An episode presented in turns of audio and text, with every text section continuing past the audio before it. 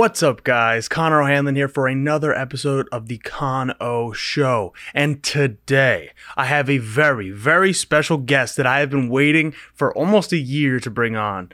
Uh, I, I reached out to him, I remember in the beginning of the pandemic, we had something kind of fall through. And then last week, Ben Dixon said he can come on. So this week, I have Benjamin Dixon on the show for an interview, and I hope you guys enjoy it. And we're going to dive right into that right now. But make sure to head on over to the subscribe button down below and hit that Patreon uh, link in the description below if you would like to support the show.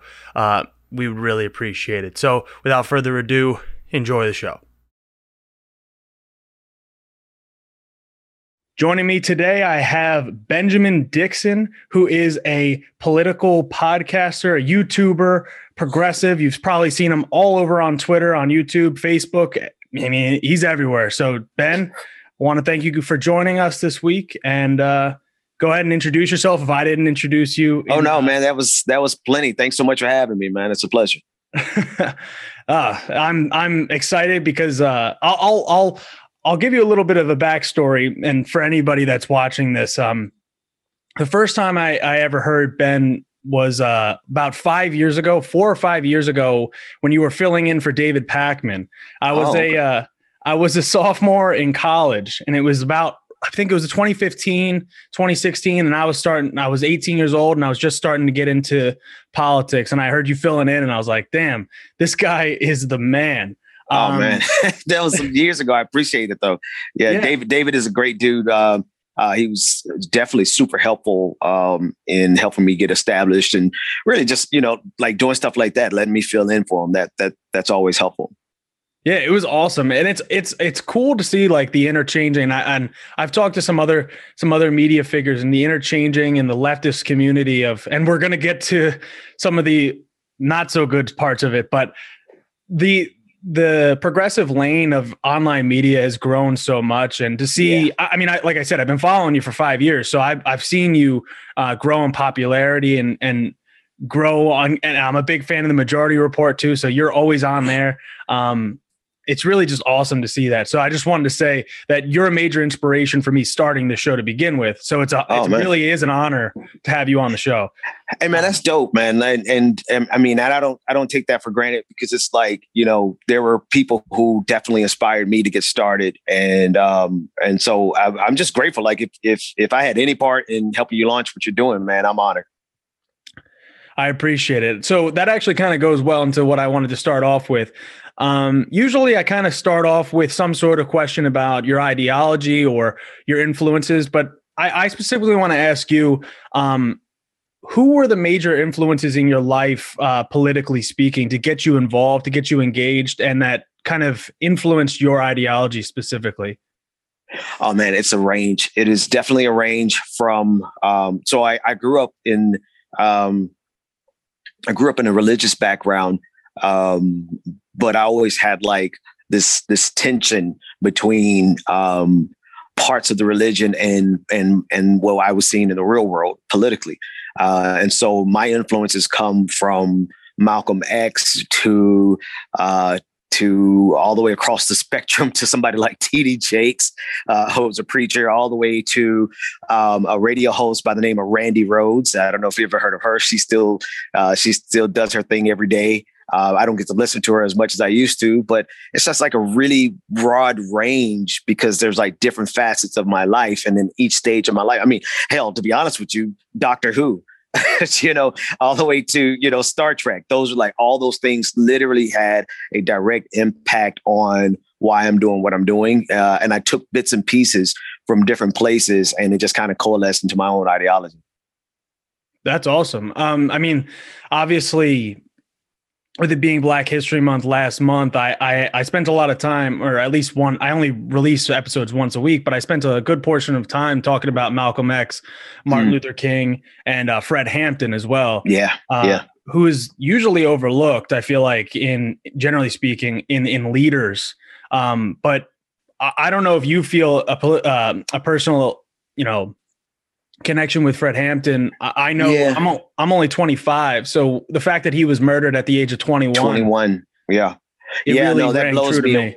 that blows me away. What I what I love about Fred Hampton's um, is the clarity that that brother had at such an early age.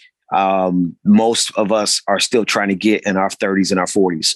Um, and you're right, he is. But I, I, I'm grateful because it, you know he's not so overlooked anymore.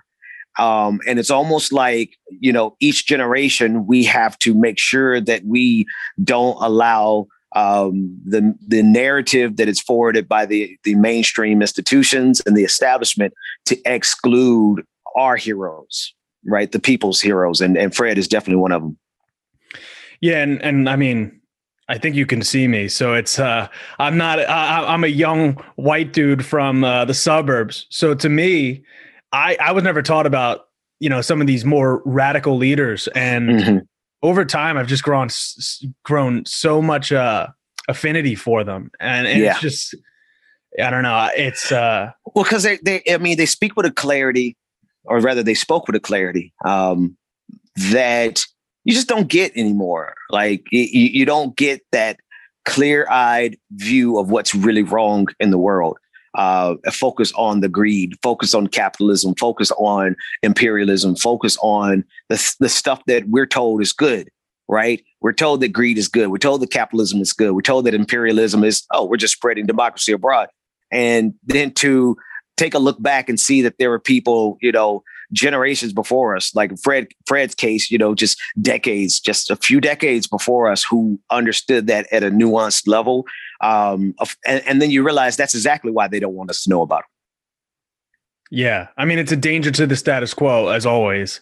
it. Um, so there's a lot of different ways we can go from here, but I, I guess uh, you've been in this in this game for for a long a, a longer time than I have. Um, what are some of the major lessons uh, that you've learned? And I know that I saw you talking about it. I think on Twitter, either yesterday or the day before, about uh, the engagement lately, and it's like it's overwhelming to be to, to try to stay engaged during a time like this with the disinformation and the misinformation coming from Yeah.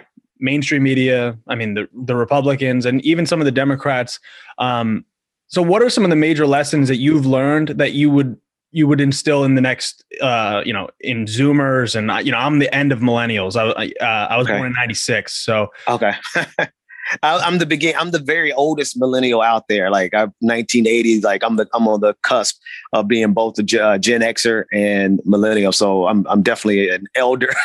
but what- but to answer your question, um, every single side has disingenuous and bad faith actors who will deny the truth in order to protect their power and in order to gain power. Don't for a second think that our side has only good faith actors and their side has only bad faith actors. Now, this is the second lesson.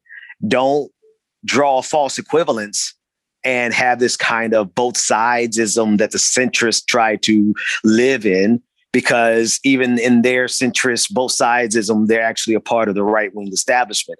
I'm not saying that our side is just as bad as them, but I'm telling you, you're going to run into bad faith actors amongst people that you feel like you have a common cause with, and you just got to be willing and able to um, circumnavigate those waters because they're not going anywhere. They're here, they're out there, they're just as big and just as vocal, and some of them are not as big, some of them are not as, but they're there, and and you just have to really have a sober eye and focus on what you're fighting for, um, more so than your own personal ambition. Yeah, I think that's that's a great answer. Um, it it does pivot well into how do we how do we identify those with uh, malicious intent, um, those with uh, they they they might wrap themselves in the political uh, progressivism that we might like, but you know the they're they're out there for money, they're out there for any number of reasons. How do we identify those people? And and you know, I guess it's it might be easier for someone like you or for someone like me that we do this all the time. I mean, Yeah. I don't know if I if I told you this before coming on. I'm the chairman of the Democratic Party in my town. So Oh, wow. I've seen people that come to me for they want something. That's it. They just want right. something. Or Right. But so I guess um, whether it be online spaces or organizing, and I, I, believe you still live in Georgia, correct? Yeah, yeah. So um, you've probably seen that in the last year, especially with the focus oh, on Georgia. No, no, it's it's it's un, it's unbelievable. Listen, the thing is, is that it's funny. You you, you catch me on a day where I'm not exactly particularly optimistic, even though I try to be. But the truth is, brother, it is the biggest hurdle that we have to progress isn't just our outright ideological enemies, it is the ambition and the ego of our friends and our comrades and ourselves, right? Because as much as we try to keep an eagle eye and see the bad actors in our circles, we also got to be aware of the bad actor inside of each and every one of us. That ambition, that ego, that that green-eyed jealousy that sneaks up in every human being and I think the first and foremost thing that we got to do is realize that we have the capacity to be that way ourselves too, if we're not careful. It may not be on the same topic. You know, my, my what triggers my envy might not be what triggers your envy. But if we're not capable of seeing it in our own selves first, then and uh, and this is honestly like not just as a content creator, but as a person that's in the audience listening. If if we can't take in consideration how we might be wrong, then we're certainly going to become a part of the problem that we're ultimately trying to fix. And so we self sabotage ourselves by not being able to look in the mirror first. And I think if we can soberly look in the mirror and see where we make mistakes, where we are wrong, where our ideology or our ambition sometimes trumps our ideology, if we can't see that for ourselves, then we certainly can't see it in someone who's like a demagogue or somebody who's a, uh, uh, especially if they're saying things that we like, right? The most insidious trap to get around is a trap set by somebody who's saying exactly what you want to hear. Uh, but I think the way that we identify them is by first identifying it in ourselves, um, and then then we can walk soberly and really understand what's going on around us. Yeah, I think that self reflection is lost upon a lot of people. Uh, it's uh, it's a hard. I mean, it's a hard thing to do. it, it is hard yeah. to to look back and say like, oh, I was wrong on this. I mean, I've done it. I, I mean I specifically focus a lot on the online media space because I I've told this story. I mean, I was on the verge between I could have gone two different ways. Mm. And Bernie Sanders campaign came at the right time. I found the right people at the right time to mm-hmm. guide me because I again, I came from a place of privilege and being a young white dude being if you're told that and you've never reflected on it. You never said, mm-hmm. "Oh, well, I never had to worry about a house. I never had to worry about uh, food. I never had mm. to worry about all these things." It's hard to it's hard to sit with that and be like, "Whoa, people do actually struggle to make a living, oh, yeah. to do all this stuff." And we definitely need to work on that. Uh, I mean, everybody needs to do that, and we constantly need to be doing that.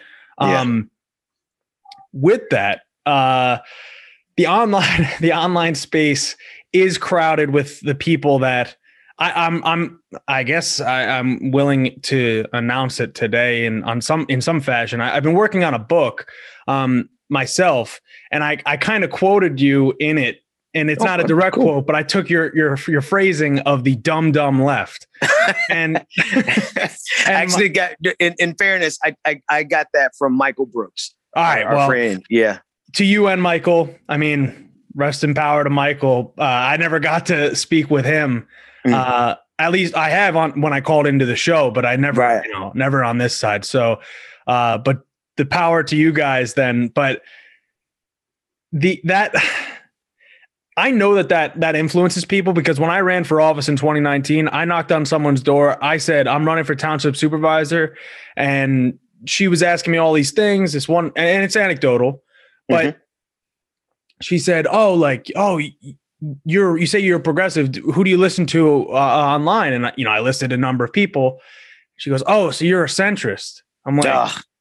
I'm like, uh oh, um, yeah, like you don't yeah. like Jimmy Dore or, uh, and I, and I, I don't even like throwing Kyle Kulinski in with Jimmy Dore, but she uh, there she was like, you don't like them, you must be a centrist. I was like, um, I'm I got I got attacked as being a communist in this race, so I don't know exactly that I'm a centrist.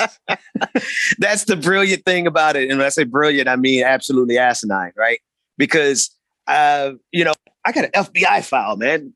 you know, I'm, I'm, um, I, dude, I am so far gone into my ideological beliefs about what's broken in this system that I was damn near ready to get killed for this shit, man. Excuse my language. But oh, and it's good. funny, it's funny. Like, and the only thing that, that kept me from being the person to march up the steps of the Capitol uh, six months before those white supremacists did it, I had purchased a flag, a blowtorch, and uh, gas mask, and I was going to march up the flag, uh, the steps, burning the flag because it was time to set it off.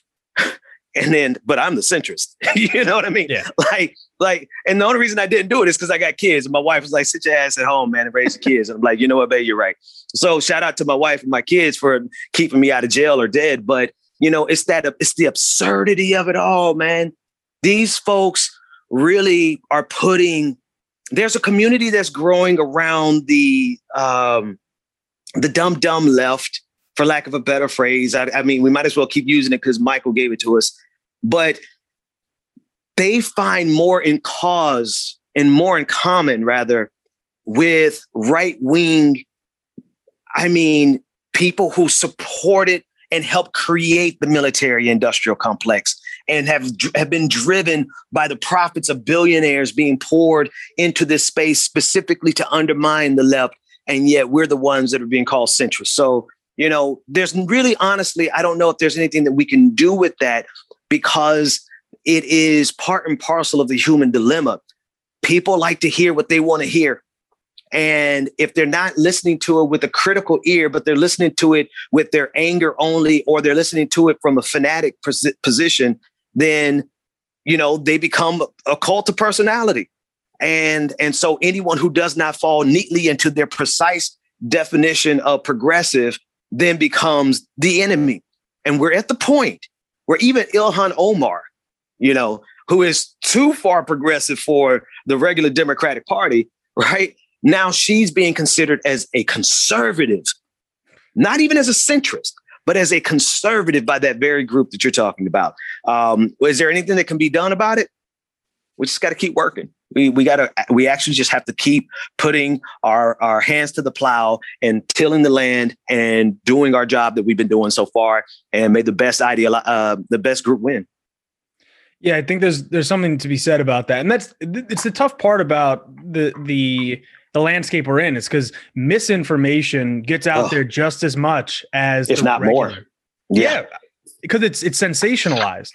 Yeah, yeah. So they uh, they can utilize it, and I mean, it's the horseshoe theory in action. I mean, I, I wasn't yeah. I wasn't so sure how much I really believed in it until I met. I did meet people that self proclaim themselves to be on the left, and yet they didn't I mean, the same the same woman. I know it's it's it's one person, but I lost by 38 votes. I don't know that she voted, and it's that is LGBTQ protections that you didn't get passed. That is environmental protections that you didn't get passed. That is pensions protected for people that were working and retirements. And it's selfish because I didn't say I like your whatever, some stupid so, I mean, if someone didn't like me, I, I would still be able to vote for them. Like right, right. Like because listen, like I mean, on any given day, I mean, I mean, at this stage, I have detached myself from. Uh, I feel like this: you're getting more honesty from me than I even bother to give online anymore, because it's like uh what, what's what's the rating of your show by the way are we we we youtube only and we can cuss you can do whatever yeah you can say whatever you like it's like you know we're at the stage where you know, fuck all that, man. I don't, we don't have time to engage with that level of stupidity because there's just so much more work to be done. Because if you're in this for the same reason I'm in this, I'm actually in this to win. Win on behalf of the values that we're fighting for, like you listed, LGBTQ rights, right? Uh, egalitarianism, everybody. I mean, and really simple. I just broke it down in this in my Twitter bio, and it's very simple. And I, this is all I'm going to fight for from now on. You know, everyone deserves a house. Everyone has the right Every human, not just American, every human has a right to housing, clothing, food, shelter, education, healthcare, not access to, but actually a doctor and peace, meaning nobody's dropping bombs from drones on anybody. Like it's they're very simple, simple, practical things that we're fighting for. And to get that accomplished, we actually have to get power. What the new left is trying to do, in addition to horseshoe us around to uniting with the right, um, what they're trying to do is, or actually what they're getting done is making sure that nobody can get power who has that kind of agenda right? Because if you think about it if if there's literally nobody who's a progressive other than those people who listen to jimmy dore like you listed then who's going to actually be able to amass power to get anything done? Nobody. And that's the way it starts. And and actually i kind of went off on a twitter rampage yesterday about a similar similar topic where it's a lot of uh, the only way that we gain power is through well, I shouldn't say the only. One of the ways that we gain power is starting very, very hyper locally, and yes. and then building our way up. Right. Right. I and, and go, ahead, sorry, go, go ahead. No, no, I was going to say I've, I've been saying, and, and to hear you say that you're like your local your local party chair, like that's not nothing. you know, that's actually power that can be added and built upon. Right. Somebody winning. Um. Well, I, I don't. I forgot. Was it Idaho, uh, Nevada. Was it the Nevada State Party that was basically yep. taken over by DSA yep. and then the entire establishment quit? Like that's power. But let everyone else tell it it's not actually power because for whatever reason they didn't do the particular strategy that uh, the new left that's merging with the right to, says that we should do. It's exact. Yeah, it's exactly my point. Is the institutions are there for the taking, and I don't mean mm-hmm. this. Like I'm telling you, like if if you're a centrist Democrat in, in I live in Bucks County, Pennsylvania, that's where I operate with this stuff. In Pennsylvania, Pennsylvania's first congressional district, Brian Fitzpatrick is our uh, our congressman. He's the only he's one of like three Republicans in the nation that Hillary Clinton won our won our 2016 district, but he still won in 2018. So we still have a Republican in this in this mm. seat mm. that we should be killing. We should be killing. Right. Right. And we don't because we play and we bow down to the it's it's done and I'm telling this to you if the, anyone that's watching this somehow and and doesn't know this leftists need to take the the reins of power from the hyper local level build it up yes. like you said I, I'm I'm the chairman that's one municipality but it can make a difference if we all do it and then there's counties and then you take a yeah. county you could take a congressional seat you take a congressional. I mean, look at AOC. Look at what AOC has done. Yeah. Yeah. Well, no, AOC is the new enemy of the new left. Yeah. Right? um, right. Everywhere I turn, she's a, and don't get me wrong, I've got my eye on her. Like I've got a, have to. side, I've got a side eye on her, right? Um, because that's where that personal ambition can become intoxicating. And and she's not above it. And so it's only right to keep an eye on her. But to compare her to to call her she's a CIA, to say that she's uh, that she's an op. okay, but she's not. Here's the thing. Exactly, you know, and and and but the, the amazing thing is is that they're the only route these this new left slash right has to power is accelerationism, which is to destroy the entire system, and from the ashes, something will emerge that they can seize power of. Now, what they don't tell you between here and there is that that's probably going to cost a good 10, 20, 30 million deaths because of conflict and war and destabilized, broken up food, uh, food, food supply chains, you know, power grids being broken, families, you know, they don't really talk about all of the chaos that's, but if they even think about it, they were like, well, America deserves. Okay. Yeah. All right. No, that's not going to work because I've got kids. And I imagine you want a family one day. And I imagine that if you, even if you didn't want a family, that you want some stability. How do we bring stability to a world when we are going to destabilize the entire world order? And we expect on the other side that something better is going to emerge. But historically, that's not accurate there's never been a utopia or even anything remotely close to it that has emerged from the ruins of a fallen empire. Not to mention a fallen empire that has nuclear weapons.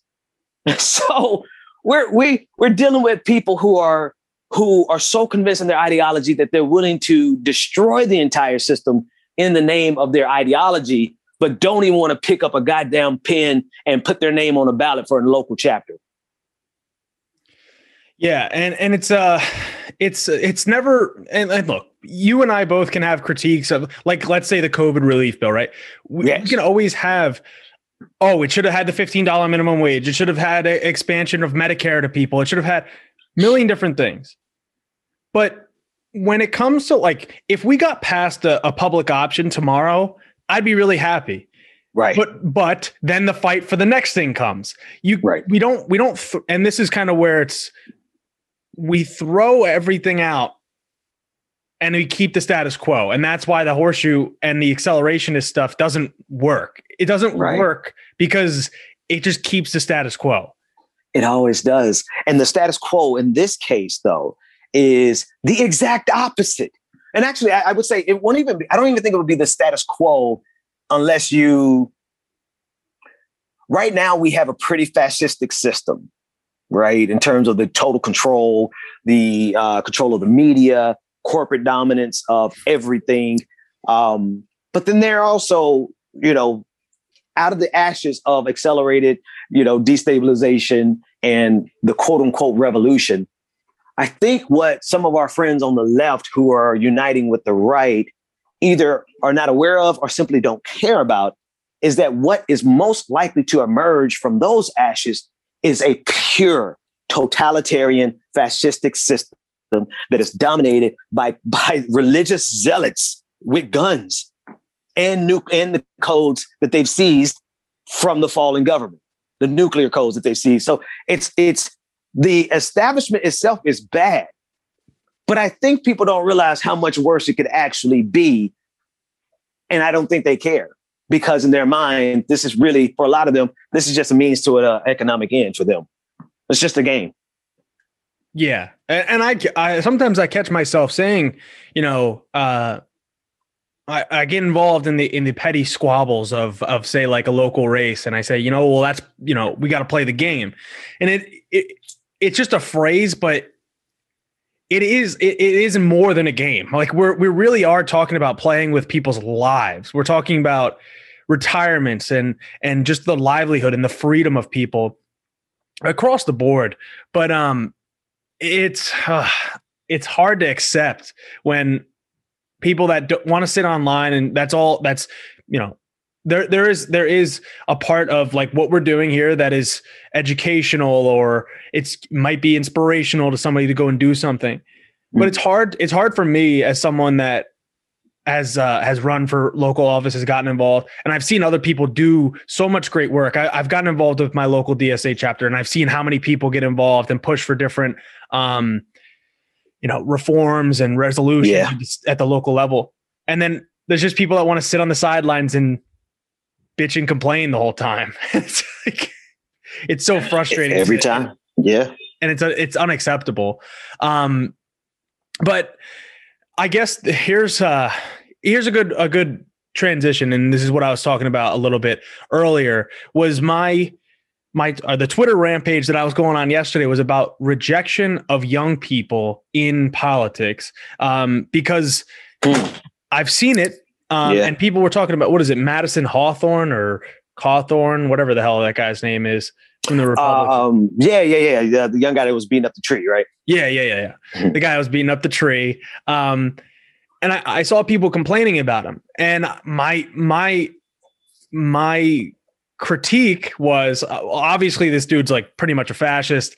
Um, but the difference between the Democrats and the Republicans on this is that Democrats reject wholeheartedly young leaders, young mm. progressive mm. leaders in particular, whereas oh, yeah. the Republicans will will skyrocket him to leadership. This guy or any young person that is a, that is a conservative, the few that there are, but they will get launched across the board because it yeah. makes them they, they think it look, makes them look good. So my question to you is why do you think that young people generally speaking and i've seen it on the local level but you can sit at, at any level f- from your perspective um, young people are pretty much rejected from leadership roles in the democratic party or any role for that matter in the democratic party when where that's yeah. like the actual vehicle that we can use right now Well, that's because the Democratic establishment rejects um, re- rejects our ideology, right? And it is it's it's more of the alignment of a generation with ideology than just a generational gap, right? So the Democrats would happily accept somebody who came in and was a raging centrist. they would love that. If you had a young guy who came in, or young woman, or young non-gender conforming individual who came in and was like, you know, means testing. Damn it, means testing. Democrats would elevate them to the height of the party. Look at Pete Buttigieg. That's exactly what that cornball is, right? Um, but in terms of the Republican Party, they have enough sense to understand um, to catalyze their zealots and to catapult them, like you said, and throw them because they they have they've mastered the art of political zealotry. That they they played with it for years. They danced around it for years with dog whistles. Um, and, and they danced around it for an entire generation with the Rush Limbaughs of the world. But Rush Limbaugh was constantly pushing the envelope in terms of what was in the acceptable Overton window for the Republican Party. And the, his last gift before he died was a full blown fascistic party where they literally celebrate death, ignorance, and just like just the very worst of humanity. This is what is championed in the Republican Party now. Democrats, on the other hand, are like, oh, wait, you mean I have this donor over here who's from the healthcare industry that's going to drop, you know, six figures on my next campaign. Uh, yeah, I need you to slow down, young one. Um, so I think it's more of an alignment of the, um, it's it's the it's the fact that younger people are far more progressive and far more revolutionary. And the Democrats are just not about that life. They absolutely are not. They are as much a part of the problem um, as as the Republicans from that perspective, in terms they would rather sacrifice the masses in order to protect the establishment. For Republicans, the way they protect the establishment is by uplifting psychopaths like um, like Marjorie Taylor Greene. Oh yeah. So my question, my question, uh, a follow up question on that is, do you? Uh, I guess I have two. Do you do you agree that the Democratic Party is the vehicle in which that we can achieve a progressive future and if so, how do we get young people to get involved and do what the Nevada DSA did or or any yeah. number of uh, progressive groups have done? You know, I don't I don't believe in any institution anymore. Any institution. But my non-belief in those institutions doesn't change the fact that they actually have and maintain a grip on a significant amount of power. And so while I loathe the reality that we have to work through the Democratic Party to seize that portion of this political institution, you know, we also have to have the outside game as well. Right. And so you're doing it exactly right. And I, have had episodes years ago where I was telling people, I'm like, run for your local chapter, run for your, you know, the local chair. Those things are not insignificant, right? Those things do amass power. It takes a long time. And what you're going to find out is that from the inside, you're going to face as much hell and pushback and and uh, subterfuge and and and just like you know deceit and you know them collaborating against you to destroy you you're going to have the biggest fight of your life working through the democratic party without any question because there are there are a couple of young people out there who are just uh, so attracted to power that they have no ideology, and so they're willing to be those raging centrists. They won't be on television. They might not run for office, but they're definitely working on the local level. They're working on the state level, and they sure as hell are getting paid good money to work on the national level. And those are going to be your number one enemies to stop you from getting anything done through the Democratic Party. It's not going to happen without a significant fight. But if we don't fight it, Who's going to stop the Democrats? Who's going to stop the Republicans? They have the power to maintain power. And so if somebody doesn't get in there like a Trojan horse and just take it take it over from the inside, we're going to always be fighting against this institutional power. So I hate the institutional power, but it's an institution for a reason and we got to find a way to get at it from both the inside as well as the outside. That sounded like you were uh, telling a story about myself there, because I, I, I, I, I've seen it. I've seen it, as, and I said this last week on, on on an episode where I I didn't have a guest. I was just talking, and uh, it's it is really really hard sometimes when you're on the inside because there are people that want to undercut you. There are want people that will always try to belittle this and belittle that and like you said the subterfuge of it all.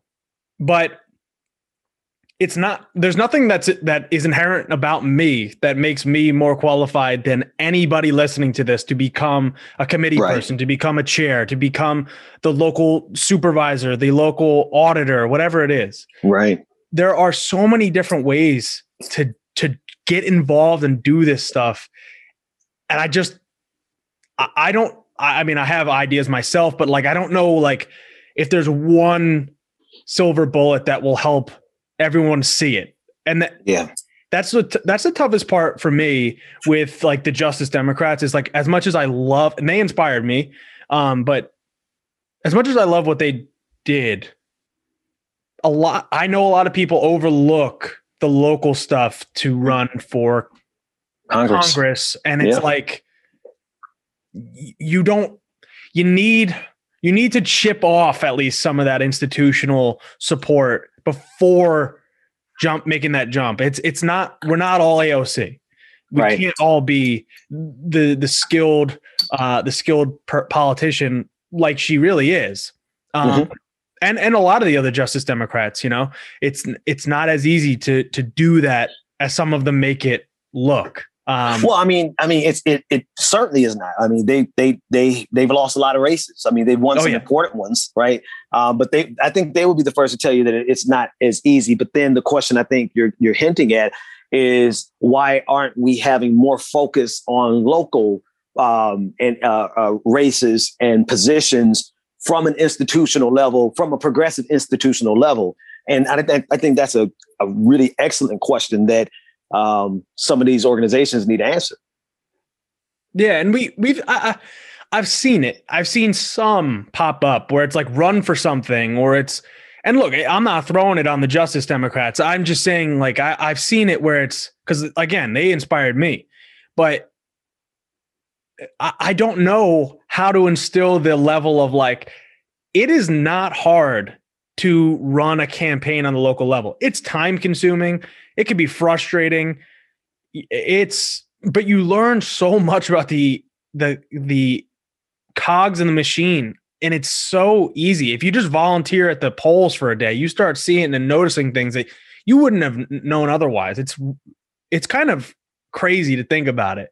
Um but I I'm trying I'm trying to sh- figure it out and and if by any means if you ever figure out how to get people uh interested in local politics, you you send them my way because I. So I it's happening though. Like like I want to like on the on the flip side, it's happening. Look at you. Look at what happened in Nevada. Look at it. Like there's a lot of people who want to get active and be a part of this who don't have the ego enough to like run for Congress the first time out. Right? That's kind of an egotistical kind of move when you consider you know, this this is the greatest. The when I say greatest, I want you to put in, when I say great, I mean biggest, the biggest, the most powerful empire in the history of empires. You got to have some gall to be like, okay, I'm going to run for Congress. and so there are plenty of people who are honestly more level-headed who say, I'm going to get started where I can get started. And I, and I think it's happening as we speak. It's never glamorized. It's never glamorous. It's never uh, you know, written about in the magazines. And so honestly, or I said magazines, that shows you I am really an elder millennial. I'm an old man that's never really written about online, right? And and and and I think that's some of the problem is that we don't, as a as a as media institutions, we don't pay attention to what's happening on the local level, like really down to the local party chair. You know, we don't get articles written about that. Um, and maybe that's a good thing because that means that a lot of people are moving in silence to do these kind of things. And and and I, I just, I mean, I'm taking you as well as what's happened in Nevada, as well as a couple other people who've been in touch with me. Like there are people who are out there doing it, and we just need to encourage it and and, and push more people to do it. Because here's the last thing I'll say about it. Uh, um, I don't think I don't think you're worthy of calling yourself a revolutionary if you didn't first start trying to change your local chapter of anything. Like if you didn't start locally, Don't talk to me about a goddamn revolution. Don't talk to me about overthrowing the system when you didn't even try to run for your local party chair. What are you even upset about? Like, I think the people who really should burn this bitch down are the people who actually try to work through the system, not the people who just on the sideline giving commentary. Yeah, I think that's a fair point. I think that's where my frustrations come. It's like if we united and had power, uh, a lot of the problems would go away if we really not go away exactly, but they'd be lessened at least. We could fight for Medicare for all if we controlled uh, a uh, hundred congressional seats at least, and and and then we start we start we start from that conversation. Um, I wanted to get to a, to some final questions before I, I know I, I, don't want to hold you up for too long. Um, but this, if, if, someone asked me yesterday, if I could ask you one question, what would it be? And I wanted to ask you, what was it like at the front, uh, forefront of like, uh, I don't even know if it's like a battle, I would say, but I view it as a battle against the oligarch Michael Bloomberg in the in the 2020 election. Um, and and just just to just to preface that, um, because I I was out of a job at the time, but they they offered me five thousand dollars to go organize for him for three weeks. Oh, wow. I was like, no, no, thank you. hey, listen, I was poor enough at the time. I might have would have taken taken the job. I thought about, was, I was I was living in the basement. I thought I mean, about this it. Is how they this is this is this is how the system breaks you, man. Like it's like it breaks you down till you like we're excited about the fourteen hundred dollar checks versus the two thousand that they promised us versus the two thousand a month that we're supposed to be getting like other nations are giving their people, right? So the system breaks you down to the point where, uh, to a point of desperation, where you would even consider taking that money from Michael Bloomberg. I'm going to be honest with you, man it was the most basic research uh, that that led me to that audio, um, and it just happened to fall into the hands of a guy like me who's perfectly suited to address an oligarch and a racist because it's class and race to me. You know, uh, it's it's the it's it's class and race, neither to the detriment of the other um, in terms of this political fight. And so it was, be honest with you, it was a blessing because before that, like you know, see this this is why That's why I say fuck those people, man. Because I I did this for five years before I made a dime off of this. Five years of paying my money to do it. I was paying more money to be hosted as a podcast on the on the podcast system I was on than I ever made from the podcast. And and I kept at it. And I just kept doing it because I believe this shit. Right. So motherfucker everybody who's like, oh, oh, he's just this. No, no, no, no.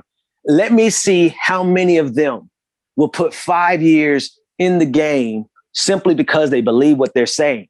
And so finding that information on Michael Bloomberg really did turn a whole lot of things around for me because one, it was the perfect message suited for me because we cannot allow our country to be dominated by oligarchs ever again, especially not in the office of the White House, right? We, you know, if if, if we if if he see if if Michael Bloomberg seized the White House, there would be no difference between the. I mean, it's like the ruling elite came down from their pantheon and sat into the in, in the White House and, and just removed at least that political figure.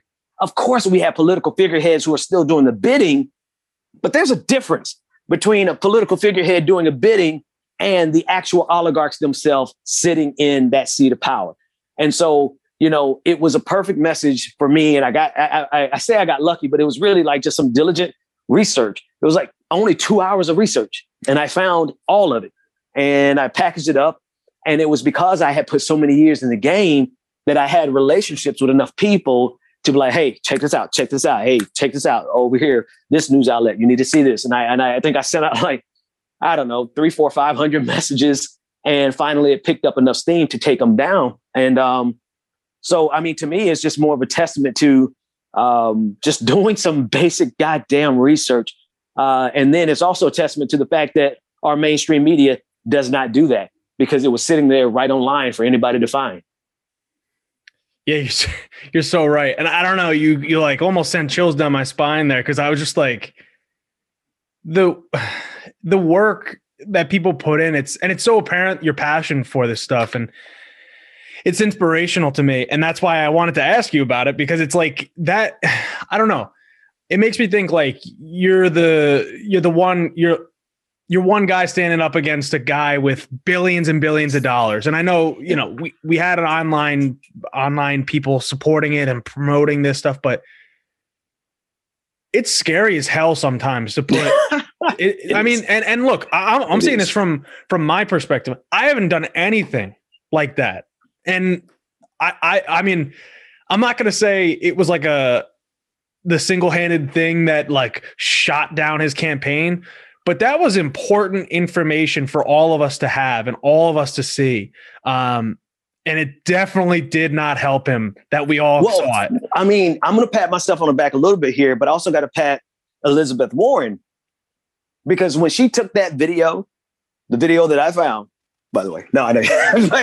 Shit, that's me. No, you can pat yourself on the back all you want. But it was, it was, and this is what made I, I, Bernie Sanders at that debate, the, the the debate that went immediately after I broke that story. Bernie Sanders had the first go at Michael Bloomberg, and he let that man off the ropes.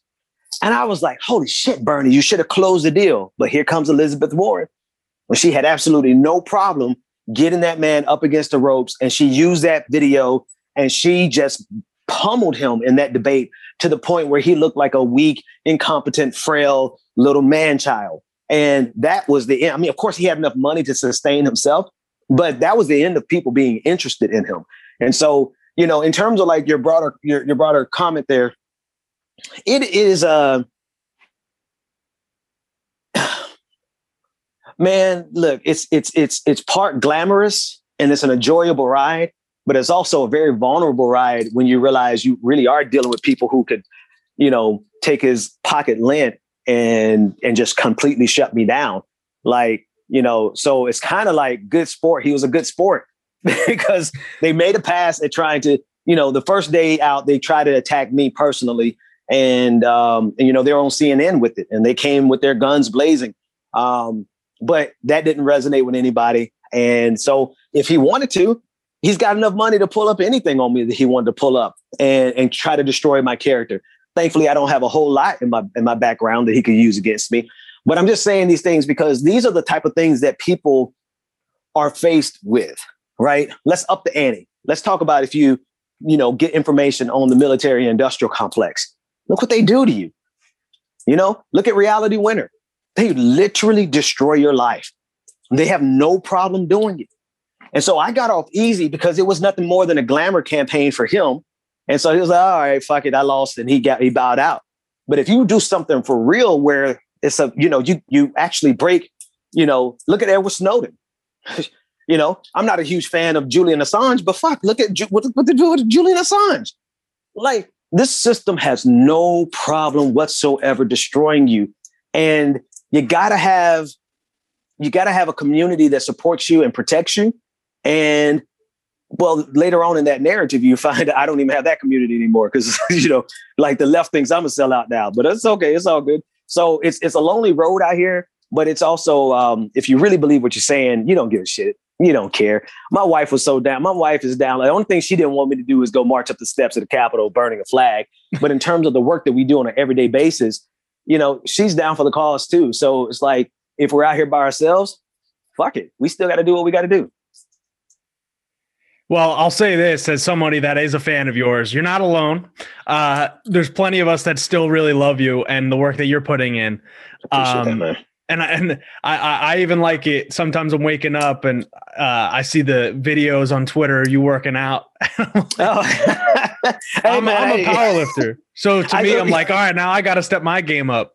and man, now I'm just, hey, it was one or two things. I was either going to get even bigger in the pandemic or get this shit together. And so, yeah, I managed to go the opposite direction that most people are going in the pandemic. So it's just a it's a matter of keep it up now. It's like, you know, keeping up and going a little bit further. So got to get some shoulders like you got going on over there. uh, well, thank you. Um, so I'll fi- fin- finish up with one final question, if I may.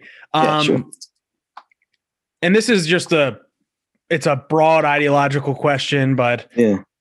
if you could hand someone one book to read, you could guarantee that they were going to read it and understand it. Jesus Christ. What That's book tough. would you give them? It is a hard I'm, one. I'm, I, I thought of this my, earlier, and I was like, I'm looking at my library, right? My it's a, it's not really a library; it's a couple of books. Uh, let me think. I don't even think it would be a nonfiction book. Um, I I mm, there. Okay, no, it is a nonfiction book, and I got to go all the way back to one of the first books that really kind of sparked my mind in a very specific way. And mind you, I don't, when I went back to read this book, it's called um, The Community of Self by Dr. Na'im Akbar. Uh, he was a professor at Florida A&M University. And when I went back to read the book recently, I was like, Mm, not really a book that I would read again. But when I read it, I was about 24. And it really connected the dots for me in ways that it, it just kind of it did something for my synapses. It just kind of really elevated my way of thinking about myself, about who I am as individual, all the different parts that make me me and it was more of a book about self reflection. Then it got to some stuff that I was like, I didn't agree with politically or ideologically. But the first part of that book, really for a person who has nothing, has doesn't hasn't done a whole lot of reading. It's a really short book. And if you're like a person who doesn't have a lot of time and isn't, you know, like steeped in theory and rhetoric of any kind, I would definitely say start with that book, the first couple of chapters, because it teaches you about you. And I think what we do wrong is we jump right into theory. And, you know, of course, I could say like um, the Communist Manifesto, right? Uh, that's another easy read that's really easy to understand. But when you don't have an understanding of yourself and you first start with trying to have an understanding of the world, I think you leave yourself vulnerable to demagogues who will preach to you what they want you to hear versus what you are establishing for your own self identity. So it's not really a book that's a political philosophy book as much as a, as a book about self reflection on yourself. Now, if you're older and you've been doing a whole lot of reading, you probably read that book and be like, eh, I'm good. But if you're in a if you're in an age where you haven't done a whole lot of reading and you're trying to discover just another way of thinking, um, I would say the first couple of chapters of that book really changed my life. So, um, and oh, one other thing there is a poem that I learned in third grade that was written by a jingoist racist. I hate to even mention it, but I swear to God, every other day, something happens in my life where I remember that poem and I'm like, yep, Rudyard Kipling told me that was going to happen. And, and if, if you don't have time for a book at all, it is the most basic poem that you learn in elementary school, but God damn it, every other day life is proving that poem to be so true. And it's if. Everybody learns it somewhere around second grade, third grade. But just keep it in the back of your mind because I swear to God, the more you try to change things in society, the more you realize that you deal with people who are going to lie on you and you don't have the luxury of, of dealing in lies. People are going to be losing their shit and then they're going to be blaming it on you. And it's just a constant struggle to look yourself in the mirror and not only be able to question yourself, but also have confidence in yourself. And I would say those two very basic, uh, uh, that very basic elementary point, as well as that very basic book, um, The Community of Self by Dr. Na'im Akbar, they give you a good starting point for self reflection. I would say start with self reflection before you start with theory. That's that's a great answer. I pre- I never heard of that book, but I'll have to check it out. Um, so I definitely will be. I think it might be 50 pages at most, but it's a it's a good read. Okay, sweet. Yeah, I started with the Federalist Papers, so in, oh, in comparison wow. to that, it might be a little easier. Yeah, uh, no, it's definitely easier because what you know. I mean, I don't mean I don't want to hold you. Oh, you're not holding me. Trust me, I got nothing all day. What I've found is people who have a great wealth of knowledge in terms of theory but absolutely have no character whatsoever. And that's how we get where we are right now, where people can see some philosophical identification with our oppressors. Because everything about the right in this country is directly connected to the oppression that we claim to be fighting against. So, how the absolute fuck can you be a person so steeped in theory and think it's reasonable and rational for us to make an alliance with the very people who have been trying to destroy us all of this time? And the only and, and then and then an even bigger question: How the hell did we sit by and let 527,000 people die in this country and we didn't burn this country to the ground?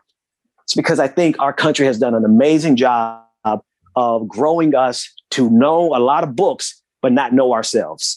And if we understood the value of our individual selves, and even more so the value of our collectivism, our collective body politic, if we understood the value of human life, not only would we never align with our oppressors, but we sure as hell would never have sat by and let this many people die and we not burn this motherfucker to the ground. I probably couldn't say it better myself, I guess.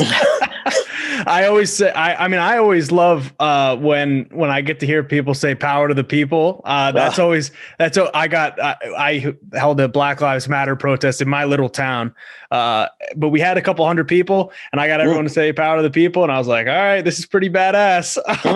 so, man, all power to the people, man. Exactly. And shout out to to, to Fred Hampton. That's yes. a wonderful way to dovetail it.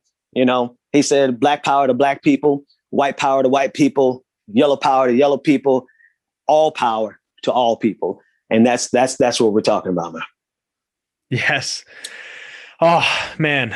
Uh, well, with that, uh, I want to thank you again, Ben, for coming on. Um, can you uh, let people know where to find you for, you know, I, I don't have that large of an audience, but oh, man. anybody that no problem. I do it too. Hey, it's so funny. I had like I had a congressman on my show one time. I was like, could you tell everybody how to get over with you? I'm like, and no, in his mind, he was like, dude, more people know who I am than you.